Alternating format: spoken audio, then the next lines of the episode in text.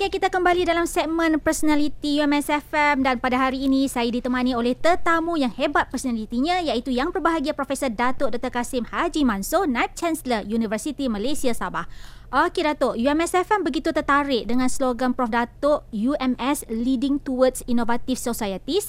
Boleh uh, Prof Datuk kongsikan mungkin ada rahsia atau motivasi yang menggerakkan slogan tersebut yang cuba Prof Datuk terapkan di universiti? Ya, ya saya memilih slogan ini Universiti Malaysia Sabah uh, peneraju inovasi masyarakat. Dan kita tahu uh, dunia pada hari ini ya memerlukan uh, banyak inovasi-inovasi ya untuk kelasterian sosioekonomi masyarakat Uh, tanpa ada inovasi kita ak- tidak akan bergerak ya.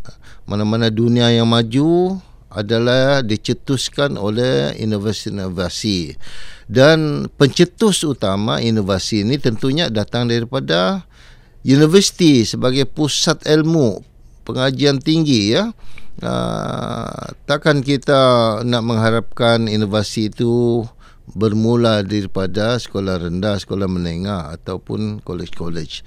Tentunya inovasi yang uh, yang berkualiti ini datang daripada universiti dan Universiti Malaysia Sabah kita ada 1000 uh, 100 orang pensyarah tenaga pensyarah yang 80%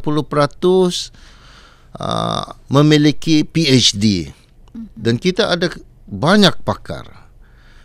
Jadi dengan kepakaran yang ada di universiti ini, kalau kita tidak gambling, kita tidak manfaatkan kepakaran itu, uh, kita tidak uh, menggunakan kepakaran itu satu pembaziran, ya, dan uh, untuk mendapatkan kepakaran ini kita telah berbelanja beratus juta untuk melahirkan seorang tenaga pakar sehingga ke peringkat PhD kita sekurang-kurangnya telah berbelanja 1.5 juta. Bayangkan kita ada 1100 orang tenaga pengajar. 80% mempunyai PhD, kita telah berbelanja ratus jutaan ringgit mm-hmm. untuk melahirkan pakar. Ya, Jadi dengan kepakaran yang ada ini uh, harusnya kita menyediakan uh, ekosistem yang sesuai untuk pakar-pakar ini uh, menggunakan kepakaran untuk melahirkan inovasi. Ya? Dan inovasi ini merentasi semua disiplin.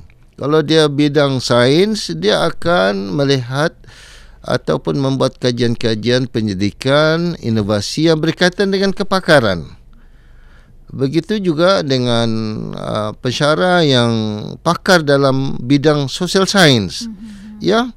Uh, tentunya apa yang kita sarankan supaya kajian-kajian pendidikan-pendidikan yang dibuat harusnya yang ada elemen-elemen tentang uh, inovasi masyarakat.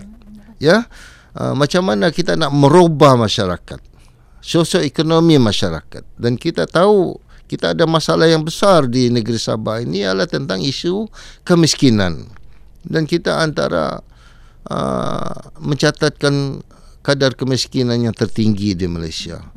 Jadi amat sesuai dengan kedudukan yang universiti ada di Sabah ini uh, satu kerugian kalau kepakaran yang kita ada ini tidak kita gembling kita tidak maximize mm-hmm. uh, untuk manaf- yang dapat boleh dimanfaatkan oleh masyarakat yang dapat memberi impak kepada sosioekonomi masyarakat dan juga negara.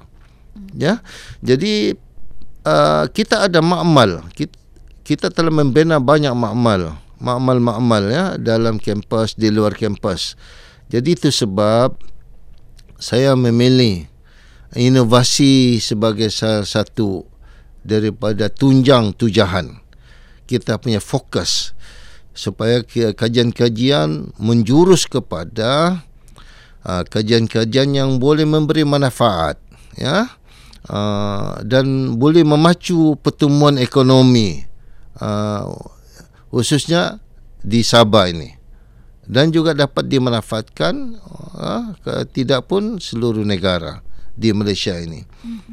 Um, jadi kita harap uh, uh, selepas uh, apa nama uh, take name uh, inovasi peneraju universiti penerja inovasi masyarakat ini uh, selepas kita lancarkan uh, beberapa bulan yang lepas dan kita mengharapkan ada impak yang positif. Dan telah saya pun telah nampak dapat merasakan sekarang impaknya sangat positif.